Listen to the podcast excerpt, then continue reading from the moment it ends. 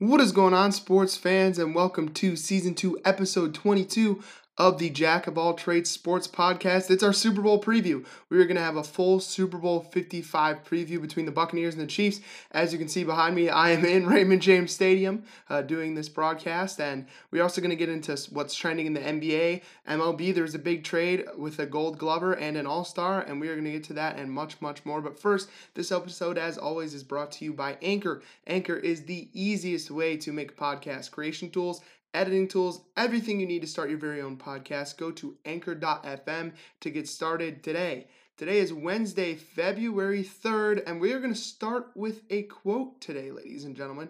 And this quote comes courtesy of Tom Terrific, Tom Brady. So, as we know, this year, NFL players have had to deal with so many things with the coronavirus, so many differences to the season. You know, a lot of players found themselves on the COVID list. They didn't necessarily miss games, but there were times when they when they just wouldn't be there or would have to spend days away from their families and all that stuff. Now, this might be a benefit for Tom Brady because I don't know, he's 43 years old, but he is as motivated as I've ever seen him, and I've been watching him play for a long, long time. So here is the quote, and I quote from Tom Brady. He said, My family won't get back in town until Saturday.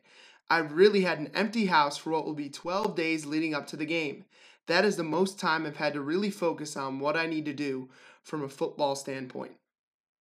Um, Tom Brady is the greatest quarterback of all time, undisputed greatest quarterback of all time. But eh, hearing that as a Kansas City Chiefs fan, I am a little bit nervous about Sunday's game. We're going to get to the Super Bowl preview in the second half of the episode. We're going to focus on the other sports in the first half. We're going to take a quick break here, a sponsor from our uh, sponsors at Anchor, hear an ad from them, and then we're going to go right into our full Super Bowl preview, including my pick. I've been 50 50 on my pick all week, so stay tuned if you want to hear who I think is going to win the big game. But let's get into the NBA. So, one of the biggest trending stories of the NBA in recent memory happened uh, the other day, and it was LeBron, uh, involved LeBron James and this heckler who he dubbed Courtside Karen. Now, Courtside Karen was with her husband, uh, and they were sitting uh, courtside in the Atlanta Hawks uh, Los Angeles Lakers game the other night and they were heckling LeBron. This this lady, um, I don't know her name. I apologize for not knowing her name. Her name. Let's see if we can find her name. Her her her name is Juliana Carlos, and she appeared to give LeBron a middle finger salute upon her ejection from the arena. But the reason she got ejected wasn't because she was, um, you know, heckling LeBron. It was because she pulled her mask down to do it, and obviously that's frowned upon in NBA in the NBA. It's frowned upon generally in society right now, but especially with the NBA where there's fans and all that stuff, they don't want that kind of stuff. So she she went on her Instagram live and claimed that LeBron cussed out her husband, and they apparently reviewed the uh the athletic is a great website great sports website 3.99 a month if you want to subscribe to them they give exclusive content i love the athletic i go there to read about everything in in uh, the sports world. They have great authors and great they're a great website. The Athletic accessed courtside footage of this incident and determined that the only thing LeBron said to this fan and her husband was old steroid ass. Old steroid ass. and it was pretty funny. Um, and I, I, don't know if you look, you can go ahead and um, Google LeBron James uh, and uh, just Google LeBron James courtside Karen, and you can uh, make your judgments on this situation as you want. I just thought I would mention it because I thought it was pretty funny. But she, after uh, the the athletic kind of reviewed what happened, the um this woman changed her tone. Juliana Carlos. She changed her tone. She posted via her Instagram, which has eighty one point three thousand followers last night. She said about last night. To say things escalated quickly at yesterday's game is an understatement, and I would like to apologize for losing my cool and removing my mask in the heat of the moment. My husband is a huge sports fan, and we're passionate people. And let's be real sports wouldn't be sports without a little trash talking. What should have been a quick back and forth between two adults got out of hand, and my natural instinct to stand up for the man I loved kicked in. Did I get defensive when that happened? Yes. Did I use offensive language when I could have taken the higher road? Yes. And for these things, I take full responsibility. I don't get it. Like, I get trash talking is a part of the game, But some of these fans, like, like, and you heard it in the Last Dance. We kind of talked about it last week with the Last Dance and Michael Jordan and how motivated he got. And we talked about LeBron last week getting motivated by the member of the Cavs front office. Like, I don't understand what these people think motivating pissing off one of these high profile athletes is going to do. LeBron James, in my opinion, is the greatest football. Uh, football. What am I doing? I got football on the mind because I got football in the background. He is the greatest basketball player of all time, in my opinion. He doesn't need extra motivation. If you guys remember in 2006, 2007, I think when they were playing the Toronto Cavs were playing the Toronto Raptors up in up in Toronto. Chris Bosh's girlfriend was actually at the game, and she said something to him, and LeBron just kicked it into another gear. And he scored, I think, like 15, 16 points in the fourth quarter, led the Cavs to a come from behind victory. I don't get it. And you look at LeBron in the finals. You everybody remembers the 2016 finals, the greatest NBA finals ever. Klay Thompson saying, you know, it's a man's game, and I guess he just got his feelings hurt. And then LeBron, the classic shot of LeBron going, What'd you say? Klay said, You know, Klay, what'd he say? And then he just started laughing.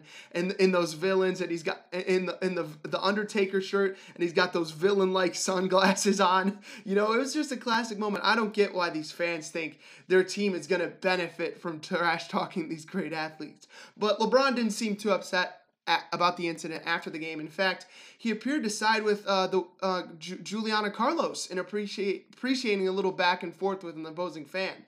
LeBron said after the game, "At the end of the day, I'm happy fans are back in the building. I miss that interaction. We as players need that interaction." And that that's just classic LeBron taking a high, taking the high road. He continued to say, "There's a back and forth between two grown men. We said our we said our piece. He said his piece. I said my piece. Then someone else jumped into it and said their piece. And that's kind of all that happened. Now it, we're gonna go ahead and Google LeBron's stats for this game and just kind of tell you how that worked out for as people have dubbed her on Twitter and everything else courtside Karen. Let's take a look at LeBron's stats. I'm sure it didn't work out. He had 21 points, 7 rebounds, 9 assists. That's a classic LeBron stat line. He struggled a little bit on the points side, but don't worry. The game was 98 to 97 with about a minute left, and LeBron hit a step back three to ice that game like he does. And that, that's just funny. I love those kind of stories. And I love that we're getting fan interaction back in stands. And a team that would have a lot of fans right now is the Cleveland Cavaliers. And Collin Sexton has been the uh, the catalyst for the Cleveland Cavaliers, and he read he wrote an article for the Players Tribune called "Back on the Map" today. And if it does not get you hype as a Cleveland Cavaliers fan, I don't know what will. Basically, this article kind of talked about Collin Sexton, how he got to where he is in the NBA, um, from playing AAU ball in U17, U16 league in which he set the scoring record, and in the classic, classic college game when he went three on five when he was on Alabama against Minnesota after his whole team got ejected because they came on the floor after an incident, and then one player fouled out, one player got injured. Collin Sexton brought his team to within three in that game, and he kind of said it put them back on the map. But then he started talking about this season. We talked about this game a couple weeks ago. We talked about it he said, and I quote, the third time I put myself on the map was last month versus Brooklyn. And actually, matter of fact, let's cut out that I. There's no I here. 147, 135, and double OT against a title contender, against three Hall of Famers, in a game we knew they were up for. W. For me, that moment, that was a we moment. That was the night we went out there together as a group and let everyone know it's time for the Cavs to be on your radar. It's time to start paying attention to Cleveland basketball again. Collin Sexton is the leader of this Cavs team, undisputed leader of this Cavs team. And I, I saw this stat the other day, and it was like how long it took for the Cavs to get their ninth win in a season. Right now, the Cavs sit at 10 and 11 but how long it took for the Cavs to get their ninth win in the season since LeBron left. I think in the 2019 season it was something like 54 games, and in the next season it was a lot longer than that.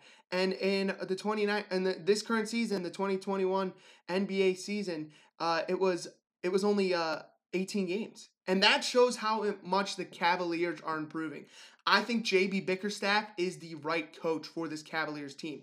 Collin Sexton went on to express that in um in this article he said we've been building to this and i've been talking we've been building from scratch. My rookie season here i won't lie those were some rough moments. We had guys shipping in guys shipping out. It was a different lineup every night. I think we must have set some kind of record for most different lineups used. We just had no identity to fall back on and then he started talking about the coaching and how jb has been the guy he said i think our coach coaching situation man it was just another one of those things that people might have forgotten about when they were looking at our record over the last couple years.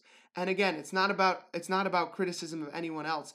I don't think it's about more complimenting Coach Bickerstaff. It's more about how when Coach took over, everything just finally started to fall into place. It was like now we had a coach we felt we had a trust with. And that just gets me excited as a Cleveland Cavaliers fan. They've been playing great basketball as of late. Um, Jarrett Allen, they just, we mentioned that in the James Harden trade. The Cavs, was a highway robbery getting Jarrett Allen from the Brooklyn Nets, along with Taurean Prince. Those are two young players who are gonna be a part of the future of Cleveland basketball. And the, to the for the Cavs to just throw a couple picks away and a veteran who's not going to play much for you, that's a perfect trade for them tonight. Now the Cavs have a big test tonight. Um, this will kind of be our last NBA thing we touch on before we get into the MLB trade of Nolan Arenado to the St. Louis Cardinals and what that means for the layout of Major League Baseball. But last thing we're going to touch on the Cavs do play the Clippers tonight. And the Clippers came off one of the best games of the year last night. They beat the Nets in. Did they beat the Nets? They might have lost the Nets. I might have that wrong. Excuse me. Let me look up because I know they played the Nets, and some people like Skip Bayless were dubbing it an NBA Finals preview, despite the fact that he forgot. I guess he forgot LeBron James existed. I don't know when that happened. The Clippers actually did lose to the Nets. It was a great game. Brooklyn besides three kind of anomaly games against the Cavs. They lost back to back games to the Cavs, and then they lost a great game to the Wizards the other night. They lost 149 to 146 after Bradley Beal hit the three, and then Russell Westbrook and his teammate got the steal. Westbrook hit the three. The Wizards come back and stun the Brooklyn Nets. That's a great game. If you want to watch some highlights of an NBA game, Google Brooklyn Brooklyn Nets Washington Wizards. Watch the game from the other night. I believe it was Sunday night. That's an A plus game right there. But they lost to the, to the Nets last night. But the Nets, what I was saying, ever since they got Kyrie Irving, Kevin Durant, and James Harden together, three of the greatest shot makers in NBA history, in recent NBA history for sure. They have been on a roll. They've only lost three games. I think they're 10 and 3 or 9 and 3. They're 14 and 9 overall, and I think they should be considered the favorites to go to the finals in the Eastern Conference. Kevin Durant, ladies and gentlemen, is back. And I know I was I've been a critic of Kevin Durant, but I've also praised the guy because I respect the man's game. But but an Achilles injury is so tricky to figure out. You never know if the player is going to come back as their true self. Kevin Durant has proven all the haters wrong. 28 points, 9 rebounds last night. Kyrie Irving had 39 points, 5 rebounds, and 2 assists. Woo wee! And not to be outdone, James Harden, 23 points, 11 rebounds and 14 assists, just a triple double, a casual triple double at that, and the Nets win. That's a great game. You know, I think this if we get this Nets Lakers finals, I've been saying I said even last week. There's no doubt in my mind. It, I said last week. There's no doubt in my mind. It's only January. Los Angeles Lakers will repeat as the NBA champions.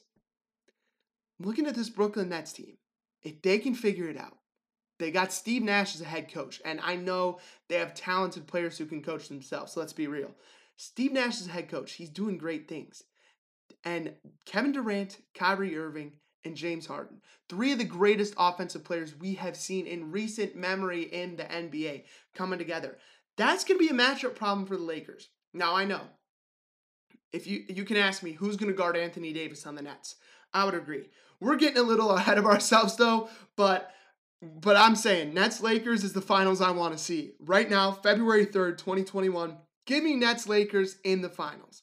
All right, so back to what I was saying. The Cavaliers play the Clippers tonight. Should be a good matchup in Cleveland. Um, I think I, I feel like the Clippers should be favored to win, but the thing I kind of want to talk about with this game is not necessarily the matchup. I think the Cavs could win this matchup, by the way.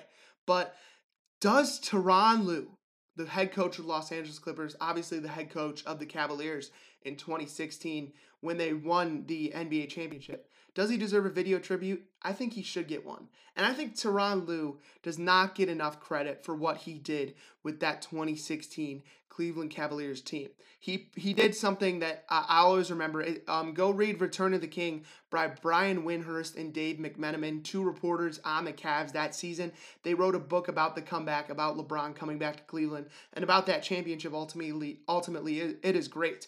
After game five, I think it was before game five, Tyronn Lue gave a speech to the Cleveland Cavaliers. He put, I think it was either $5 or $10 in the ceiling of Oracle Arena and said, We're leaving this here and we're going to come back and get it for game seven. And the Cavaliers, as we know, the rest is history. Tyronn Lue was a great leader, and it was the first time in LeBron James's career he played for a player as a coach.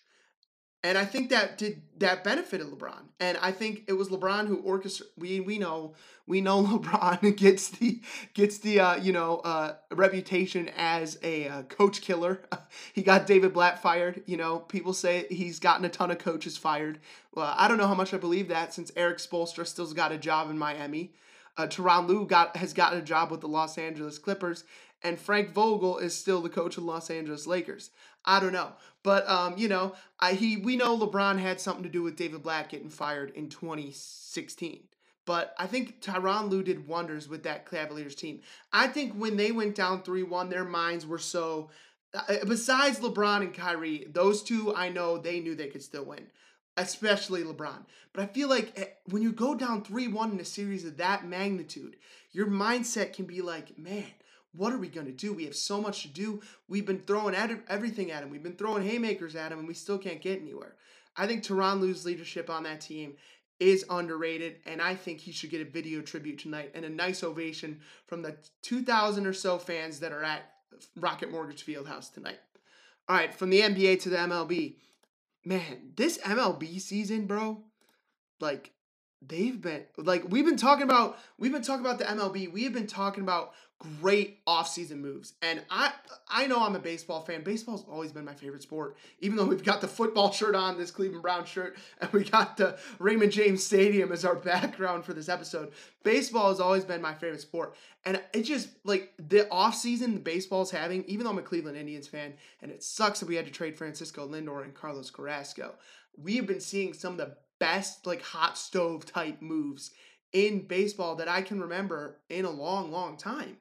And I think it's great. And the most recent was Nolan Arenado, the um, perennial all star for the Colorado Rockies. He's won eight straight gold gloves, and he has won the batting, the home run title three separate seasons. He gets traded to the Cardinals, the St. Louis Cardinals. The deal is a culmination of a year long rumor cycle involving Arenado. So the Rockies received, uh, the Rockies traded, excuse me, Nolan Arenado and approximately $51 million in cash. And the Cardinal and the Cardinals traded to the Rockies left-handed pitcher Austin Gomber, infielder Mateo Gil, infielder oh I, I don't I don't want to butcher this name, but I'll try it. Elehuris Montero, he's a right-handed pitcher. Uh, he's an infielder, excuse me. Right-handed pitcher Tony Locey and right-handed pitcher Jake Sommers. Now, if I had to grade this trade, it's a win-win. It's a win-win. Well, we'll we'll give. I think the Cardinals get a better grade than the Rockies because at the end of the day, I've been talking about it. When the Indians traded Lindor, when the Pirates traded Josh Bell, if you guys go back and listen to our episodes, I've been talking about why small market teams have such a disadvantage in Major League Baseball. It's because there's no salary cap. And when there's no salary cap, even the Boston Red Sox having to trade Mookie Betts, the Red Sox having to trade their best player because they can't afford him, that is unheard of. And because Boston has been a relatively big market. But I don't know. I don't know. But the small market teams can compete. Um, it's rare small market team signs an extension. The the Rockies actually extended Nolan Arenado for a long time, but they looked at their financial situation. They said, "We can't afford to keep this dude for our future. We have to get some prospects back. We can't let him walk when the time comes." And that's what they did. They got a handful of prospects back, and more importantly, and more importantly, they got some they got some money as well. So um, that is what that that's why they made the trade. They got the salary off the books, and the Rockies hopefully will rebuild. They still got Trevor Story, who might be the best shortstop in Major League Baseball. So it'll be interesting to see where the Rockies go from here. But getting back to my grades for this trade, the Cardinals get. They they got Nolan Arenado. He's one of the best players in the league. Uh, he is I, I don't know. He's coming off a rough season. I will say that. He's coming off a rough season. He had 253 in 48 games, but it's only 48 games. You can't, you know, you can't kind of, you know, judge the guy just on this one season, which was a pandemic year, and with a team he disliked. And he's a 29 year old with more than a thousand prior games, suggesting that he's really good. Provided Arenado gets back on track this year, it's fair to wonder what the future holds for him in St. Louis. As part of the deal, he's not only retained his opt out after 2021, but gained an additional opt out after 2022, as well as another year and $15 million tacked on if he doesn't opt out. So Arenado and his agent will have to decide if he can beat $179 million and then $144 million in each of those winters. Regardless of those answers, the Cardinals, Cardinals should be able to make a real run at retaining, retaining him. They have Paul Goldschmidt and Miles Mikolas on the books for a while. And they have to be mindful of Jack Flaherty, who I picked to win the NL Cy Young last year. He's a great young pitcher. His arbitration is going to raise an eventual, and he'll eventually be a free agent. But they this looks like a both a sh- good short term and long term play for the Cardinals, and it's a dang good one. They immediately catapult to the favorites in the NL Central. I would not put them as the favorites in the National League. I would have Dodgers one, Padres two. I would give the Cardinals three, then give the Mets four. That would be my power rankings in the NL and who the favorites, quote unquote, should be. Um, the reason I can't put the Cardinals above the Rockies and the Padres, the Padres, dude, the Padres are loaded. They are loaded. We talked about their moves. Fernando Tatis might be the face of baseball. Sorry, Mike Trout. Fernando Tatis might be the face of baseball. And old Fernando Tatis Jr., the guy who breaks all the unwritten rules of baseball, who bat flips uh, after a grand slam, who is one of the most electric players in baseball. They got Blake Snell, the guy who I thought should, could have been World Series MVP if the Tampa Bay Rays didn't take him out in Game 6. They got Eric Hosmer, the Wizard of Oz, the guy who won a World Series in Kansas City. They got Manny Machado, a swaggy third baseman who can make any throw on the diamond and who can also hit dingers. And they got a lot, a lot more. And for the Dodgers, they just won the World Series. And they have Mookie Betts and they have Clayton Kershaw, who kind of silenced the doubters about playoff Kershaw the Dodgers are just going to get better as well. So uh, that's why I can't put them up there. Great move though for the Cardinals. They immediately, immediately go to number three in my National League power rankings. Rockies, I'll give them a C plus on this deal. I, I don't know what I don't know what to say. They, they got good good prospects, which is what you need to get in a type of deal like this but it's hard to spin this one as a positive for them. They're spending more than 50 million regardless of where Arenado is in 2022 without receiving a legitimate headliner in return. And they're doing all that because um, um, the guy who signed Arenado was adamant that the contract included an opt-out clause after 2021. I don't know about that. The best case scenario is that the Rockies find a way to use their savings. They did save 150 million to lock in Trevor Story to a long-term extension. They believe in the belief in the industry right now is that Story is unlikely to stay in Colorado. Why would he? He's months away from hitting the open market, and he just had a front row seat for the Nolan Arenado implosion. If the Rockies were winning or had a real chance at winning anytime soon, maybe Trevor Story could be convinced. Otherwise, why bother? The return itself is good, not great. Gomber is a 6'5", 220 southpaw who has, has split his big league career between starting and relieving. Last season, he had a 1.86 ERA in 29 innings. That's pretty darn good. He's probably a number four type starter in their rotation. Decent chance he ends up in their bullpen long term because of either his health or his performance.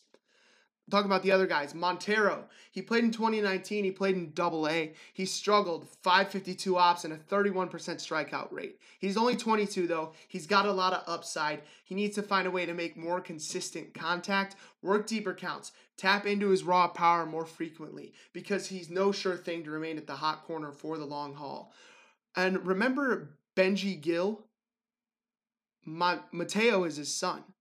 Uh, the younger Jill appeared in just two games above rookie ball since being plucked in the third round of 2018. The progress of his bat, again, these guys, they're young. And when you make a trade for these young players, you have to wait for them to develop. I'm sure in 2008, when the Indians traded CC Sabathia to the Milwaukee Brewers and they got a player to be named later back, I'm sure people weren't saying, oh, the Indians won this trade. You know, but guess who that player to be named later turned out to be?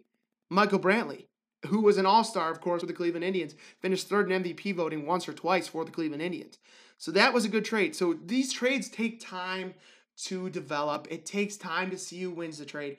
As of right now, though, I think the Cardinals win this trade. But getting back to it, Mateo's got to um, he's got to get his bat going and become a star, or he's just going to be a spare infielder. Locey does have a starter frame. 6'3, 239, but not a starter's control. Kind of like Ricky Vaughn in Major League, where he, he's throwing it off the off the head of the guy in the batting machine. He walked more than 13% of the batters he faced between college and the minors in 2019. If they can if they cannot help him throw more strikes, he could become an effective reliever behind a fastball and a slider combo. And that's that's just my opinions on the trade. The Cardinals win it, and um, the the Rockies lose it as of right now. Two more stories before we go to break and get into our Super Bowl 55 preview. All right, first, we're going to talk about an NFL trade that I don't think we talked about yet. It happened this weekend. Matthew Stafford gets traded to the Los Angeles Rams, and I think it's a win win trade, and here's why. I, I love win win trades, uh, but I think it's a win win trade.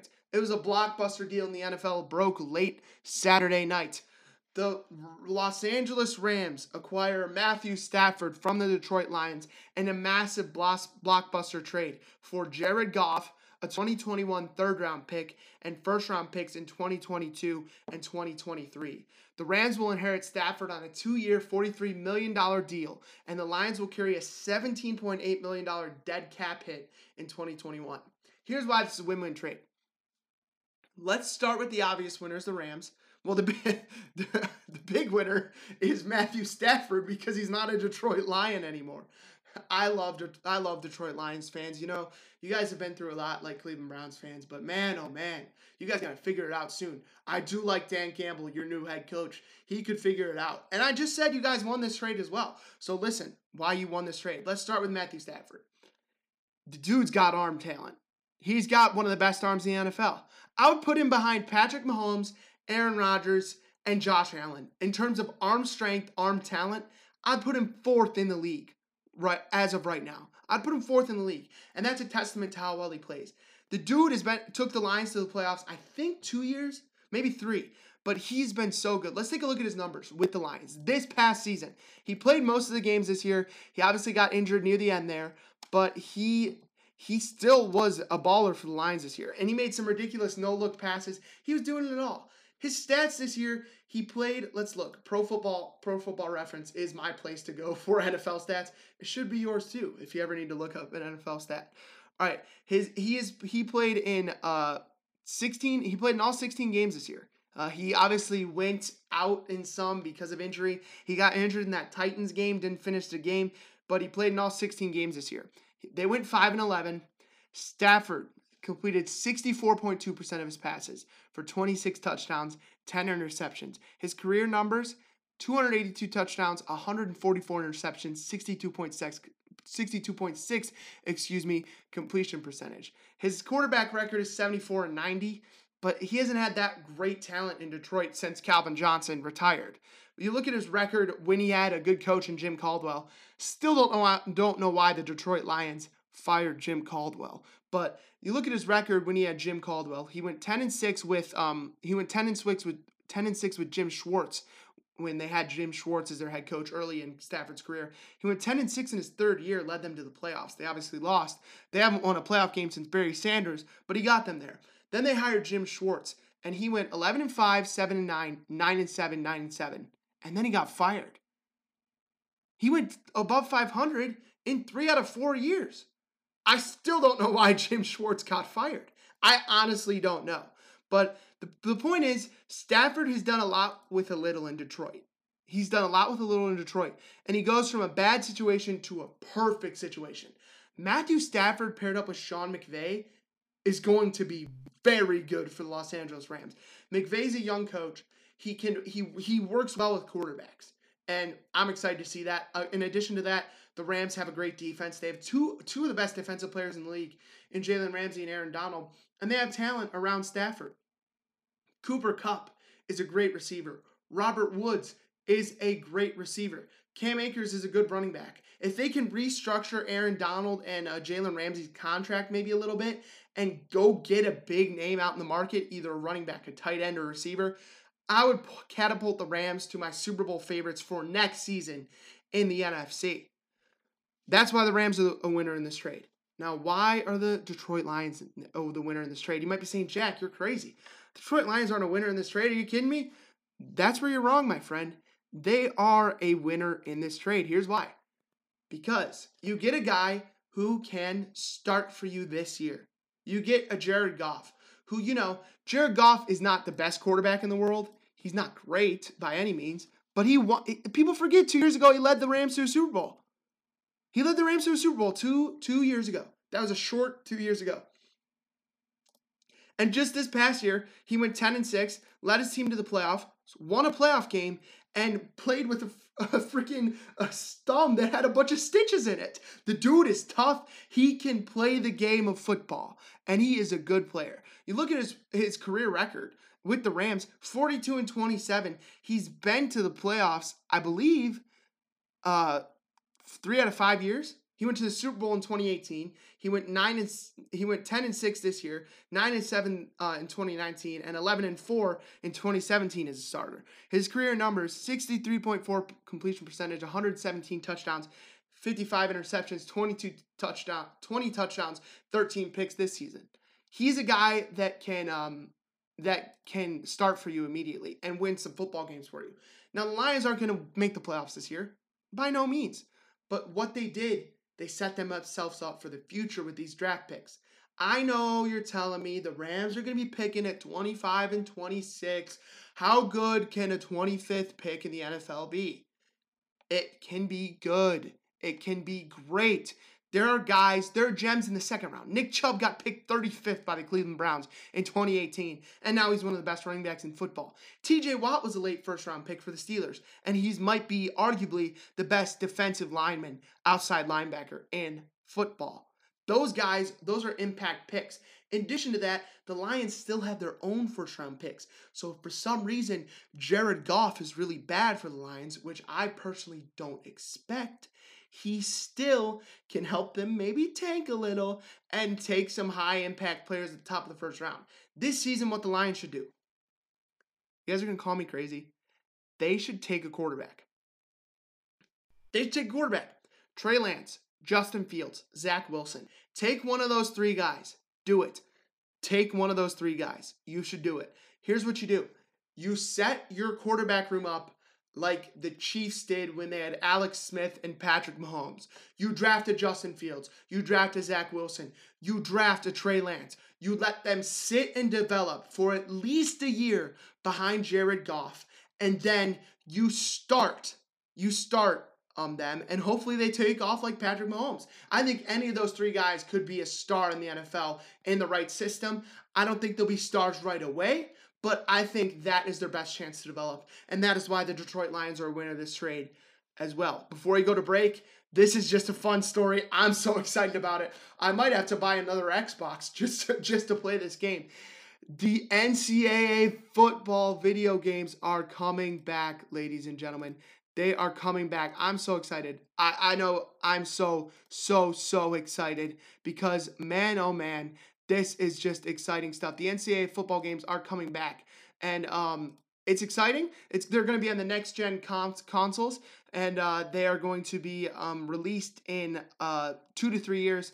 I'm excited. If you're a football fan and a college football video game fan, you should be excited too. All right, we're going to go take a quick break. When we come back, Super Bowl 55 preview, my keys to the game, my pick for MVP, who is going to win, what is the score going to be, and who is going to be lifting the Lombardi come Sunday night.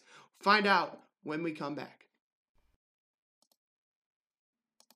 And welcome back, everybody, to season two, episode 22 of the Jack of All Trades Sports Podcast presented by Anchor. Super Bowl Sunday is here, and honestly, in 2020, in a year like 2020, it's just an accomplishment that we got to Super Bowl Sunday and not a single NFL game got canceled. So let's, you know, let's give it a hand, give it a hand. I think that's great by the NFL. I know you know, uh, I don't know how much they've actually been testing their players. We're not going to get into conspiracy theories. I think they have been. Uh, you know, the Browns kind of got screwed by the coronavirus uh, this season, so that proves that they were testing them at least a little bit. But uh, uh, in all honesty, I, I, think it's a great accomplishment for the NFL to finish a full season to get to the Super Bowl and uh, for it to be somewhat normal. There's going to be 25,000 fans. I don't know if I agree with having 25,000 fans, but I think it's great that the Super Bowl will have fans. Great for the economy and great for uh, great for the sport because the Super Bowl isn't Super Bowl without the fans, and everybody knows that. All right, so let's qu- quickly get into our Super Bowl 55 preview, and I am excited for this game. This has the potential to be one of the best Super Bowls of all time. And I know I'm I'm a sports analyst. I'm supposed to get overhyped about these type of games to try and get you guys to listen to my opinion on them and to get you to watch the game and then listen to me after the game to hear what I thought about the game. But I'm not just saying that to just say that because Patrick Mahomes versus Tom Brady might be one of the best quarterback matches of all time. And this game means a lot for the legacy of both players. Legacy. Here's why it means so much for legacy.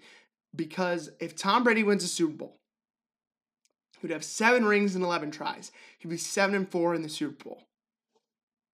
If he beats Patrick Mahomes and say Tom Brady retires after this year, he says, you know what? I won the Super Bowl. I'm going to ride out on top and I'm going to ride off into the sunset with my seventh ring on my finger you know, Patrick Mahomes, even if Patrick Mahomes wins eight Super Bowls, could not make the claim that he's the GOAT. You know why? Because Tom Brady would have seven Super Bowls. He would have been there 11 times. I don't know about you, but I, I Patrick Mahomes is good enough to get to 11 Super Bowls. I don't think I'll pick him to do that right now today. But um, if Tom Brady wins a Super Bowl and Patrick Mahomes, let's say, wins like at the same amount, let's say Tom, Patrick Mahomes wins seven Super Bowls. He goes seven and one in the Super Bowl. His only loss is to Tom Brady, and uh, he has a great Hall of Fame career, like we all expect him to. He wins the same amount of Super Bowls. Even if I'll take that a step further, he wins eight Super Bowls, goes eight and one, only loss to Tom Brady. I would not put Patrick Mahomes as the goat above Tom Brady, and here's why.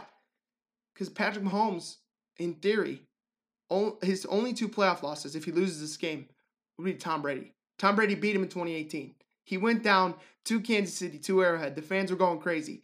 And he led an overtime drive, won the game, and beat Patrick Mahomes. And he would have beat him in this Super Bowl. Mahomes, this game means so, and it sounds crazy. This game means so much more for Patrick Mahomes' legacy, even though it's only his third season, than it does for Tom Brady's legacy at the end of the day. It just does. And that's why I think it's so intriguing to talk about that kind of stuff. And you look at the matchups, like uh, just on the offense side of the ball. I'm not even talking about the defense side of the ball, where we got Shaquille Barrett and uh and uh, Jason Pierre Paul and the Ndamukong Suh on Tampa Bay Buccaneers. They got some guys over there. And you look at Kansas City, they got the Honey Badger. And they got they got Jones, who is a dog in the playoffs. They got some good players on defense. Look at an offense though. There's so there's so much intrigue in these in these matchups. Antonio Brown versus Le'Veon Bell. Antonio Brown, the Buccaneers, versus Le'Veon Bell and the Chiefs. The storyline there obviously being they both played for the Steelers, didn't work out for them, and they lead the Steelers, and voila, they're in the Super Bowl. I know that's just an interesting storyline. But getting back, look at the Buccaneers receiving corps: Antonio Brown, Tyre, uh, Antonio Brown, Mike Evans, Chris Godwin, Scooter Scotty Miller from Bowling Green. They got a lot of players, and they got Rob Gronkowski and OJ Howard at their tight end, a two-headed monster at tight end, and their running backs. They got playoff Lenny, Leonard Fournette, and they got Ronald Jones, two running backs who can impact the game. And looking at and you you you you listen to that me list off that offense. You say, who's a better offense than that, Jack? It's the Kansas City Chiefs. Patrick Mahomes, Tyreek Hill, Travis Kelce. They got Le'Veon Bell, but they also got Clyde Edwards-Helaire to, and they have many more pieces. Sammy Watkins, Demarcus Robinson, Mecole Hardman. They got some burners. They got fast receivers. They got a fast receiver like tight end, who I think is, I don't know, Kittle is a great tight end, but I think Travis Kelce is the best tight end in football. It's a great matchup. And you look at the head coaches, Bruce Arians versus Andy Reid, two great head coaches as well. This obviously, oh, my headphones almost popped out there. I don't know what happened there. that was a little weird for you guys on YouTube. You got uh, you got a little behind the scenes there. Speaking of YouTube, I'm gonna try and start up to uploading my episodes to YouTube. However, for this first one, we're gonna upload part one and we're gonna upload part two as two separate videos. My laptop's good, but it's not gonna be able to handle an hour long podcast potentially to upload to YouTube. I can I think it can handle at least 30 minutes uh, and upload that to YouTube. So what I'll do is in the YouTube description, I'll put part 1, then we'll put part 2 link in the description so you can just go part 1 and watch part 2 too. And I hope you guys uh, check it out on YouTube as, as well as listen to it on Anchor, Spotify, Apple Podcasts, and wherever you get your podcasts because uh, it'll be there like normal. We'll have part one We'll have the ad. We'll have part two on Spotify, Anchor, and Apple Podcasts. If you like, if you're going for a walk, you want to listen to it uh, and just have it uh, on your phone. Go. I would prefer. I would think you should listen to it on Spotify, Anchor, Apple Podcasts. Put in the ear earphones. Uh, go walk your dog. Go get out of the house. Everybody needs to get out of the house in in this day and age and do something fun. And that might be uh, you. I could be something to listen to. And uh, if you if you're sitting at home, you need you know maybe before the big game on Sunday, you you want some pregame talk show why don't you get, give uh, give me a listen? You know, uh, I can break down this game and be better than those those guys on CBS, NBC, ESPN, all those guys. I'll be a little bit more interesting than those guys. That's what I would say. But you know, go check it out on YouTube. Go check it out on Anchor, Spotify, and Apple Podcasts. It should be uploaded later today. And I just thank you guys in advance for listening to this and watching this. And I hope you guys like the background. Uh, I'm, I'm going to be doing fun backgrounds uh, uh, for this podcast every week. We're starting with the stadium where the Super Bowl is going to be played.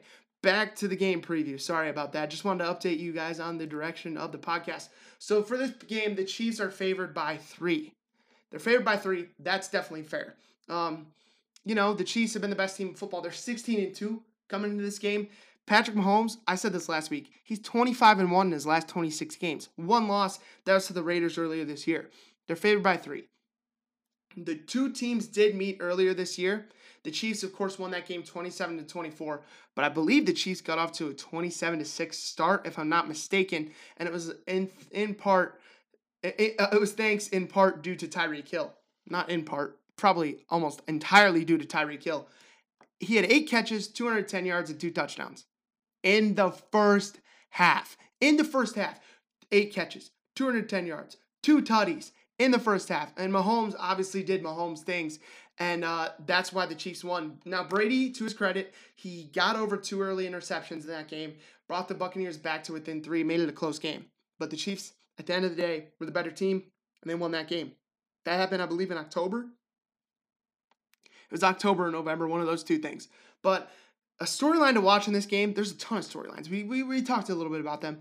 The Chiefs lost two starting tackles to injury, including former number one pick Eric Fisher.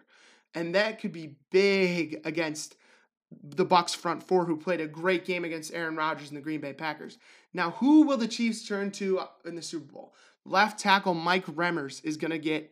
He's an undrafted uh, left tackle out of Oregon State in 2012 and the Chiefs are his ninth team in 11 NFL seasons. Before the this run of reliable right tackle playing sorry sorry about that. Before this run of reliable right tackle play and pace play in place of the injured Mitchell Schwartz. The height of Remmers' career came as the starting right tackle in Carolina with the Panthers. So he has experience. I don't know what happened there. You know, uh, you know, it's it's the onomatopoeia, the alliteration of reliable right tackle play in place. They all start with the same letter and the same syllables. It's kind of a tongue twister, you know. But uh, he started in Carolina with the Panthers. You know, he was a right tackle, but he also played some right guard, and most recently he did play in the AFC Championship game for the Bills. So um against the Bills, excuse me. So he has some experience. Um he's he's 31 years old. He's got lateral agility. He loves quick setting defensive ends, meaning he's often aggressive in pass protection, which is what the Chiefs need. And the other guy that the Chiefs are going to have to turn to is Andrew Wylie. He's an offensive guard, another undrafted free agent, a Maction guy Respect to my fellow Maction man. He was from Eastern Michigan in 2017. He spent time on three different teams before landing with the Chiefs that same season, but made his NFL debut following that season at guard. He played all 16 regular season games for Kansas City in 2018. In 2019, he hopped between left and right guard, but was a fixture of the latter position this season in front of Pat Mahomes. In every outing, He played right guard except 98 snaps. So uh, he has experience. The Chiefs shouldn't be worried, but that's a storyline to watch. Eric Fisher is out, and he was a former number one pick. Another action guy, I believe he's out of Central Michigan. He's a former number one pick. It could be big for the Bucks to get some pressure against Pat Mahomes. Now, here's the moment y'all been waiting for. Before I get to my pick, we're going to talk a little bit about the keys to the game for each team. You know, uh, I think it's good to give keys to the game, something to watch for. I, I'm, I'm no expert, but I like to think I'm a little bit of an expert. I play Madden a lot. You know, I've seen a lot of football in my in my in my time here. But uh, here are some of the keys to the game for the Tampa Bay Buccaneers. Establish the run with Ronald Jones and play off Lenny Fournette. You got to establish a run. Here's why. We talked about it when the Browns were playing the Chiefs. The way you beat the Chiefs is you got to establish the run. They had they're 31st against the run this season. Their defense is 31st against the run. They have they don't have a great run defense. They have a good defense. They don't have a great run defense. You look at the Raiders game this earlier this year in which the Chiefs won. They ran the ball down the Chiefs' throats with Josh Jacobs. It opened up Derek Carr to laterally throw the ball to his, his fast receivers and Henry Ruggs and Nelson Agholor. And the Raiders went into Arrowhead and they beat the Kansas City Chiefs 40 to 32. Tampa Bay needs to follow that blueprint, get um, playoff Lenny and Ronald Jones involved. And I think they can. They both have been playing well. And uh, I listened to, I believe it was Leonard Fournette on Pardon My Take on Monday. He talked about that Lions game. Um, the the Buccaneers played the Lions. Sorry, Lions fans, man, I feel bad. Like the Lions, I was just talking about how Matthew Stafford is a winner for leaving Detroit. Like he's the winner of the trade for leaving Detroit. And now I'm kind of talking about the game you guys lost 48 to 6 to the Tampa Bay Buccaneers. But anyway, Leonard Fournette said that was the turning point for the Buccaneers.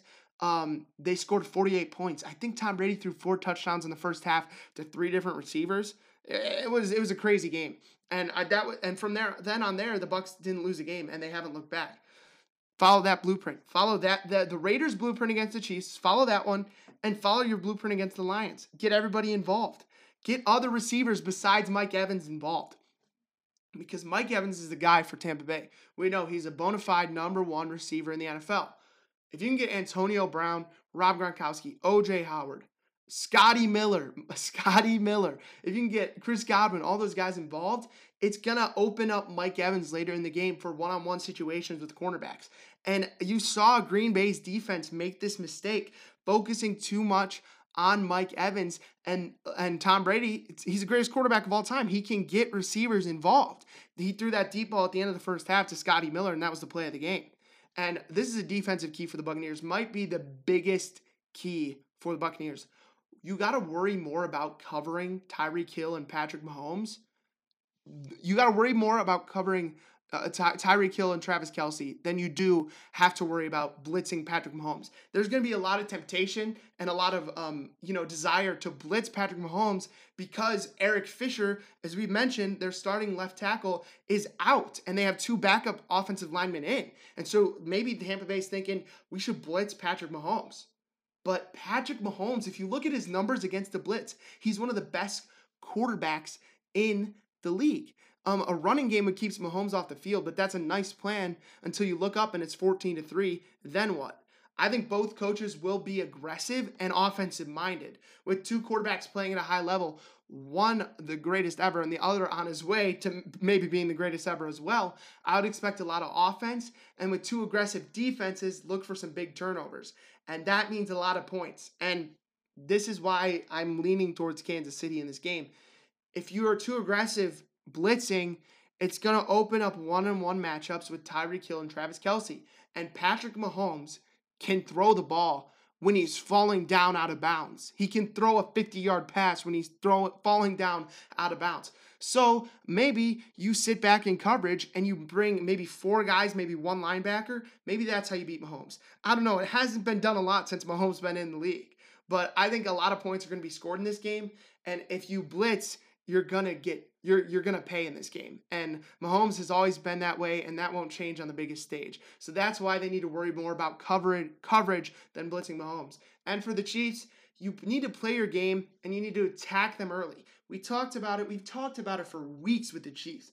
They have been so they've been so slow during the regular season to like kind of turn it on. They let teams linger, let teams get back into games. They only beat the Falcons by 3. Like they should not be doing that. They should be blowing every team out. I didn't see the Chiefs of 2019 this season at all until that Bills game in the AFC Championship game. That was those Chiefs those Chiefs that won the Super Bowl, those Chiefs that are 14 and 2, and those Chiefs showed up in the AFC Championship game. And if those Chiefs take if the Chiefs take a lead, a 14 to 3 lead in this game, I don't think Tom Terrific's coming back. Now, I could eat my words because we remember the last time Tom Terrific went down to Super Bowl 28 to 3 against the Atlanta Falcons. And we all know how that one ended. But if you're the Chiefs, play your game, attack early. You don't want to let Tampa Bay get a big lead in this game. If they go up 10, the pressure is immediately on you. Number key number two. Now I said blitzing was a bad thing for Tampa for the Tampa Bay defense to do, but I think it's a good thing for the Chiefs defense to do because you know, Father Time is undefeated. And you know, Tom Brady is 43 years young, and that's not that's not old by any means, but it's old for football. And Mahomes is is um, an agile, athletic quarterback. Tom Brady, you know, he's still playing at a, the highest level at 43 years old, but he cannot get outside of the pocket like he used to.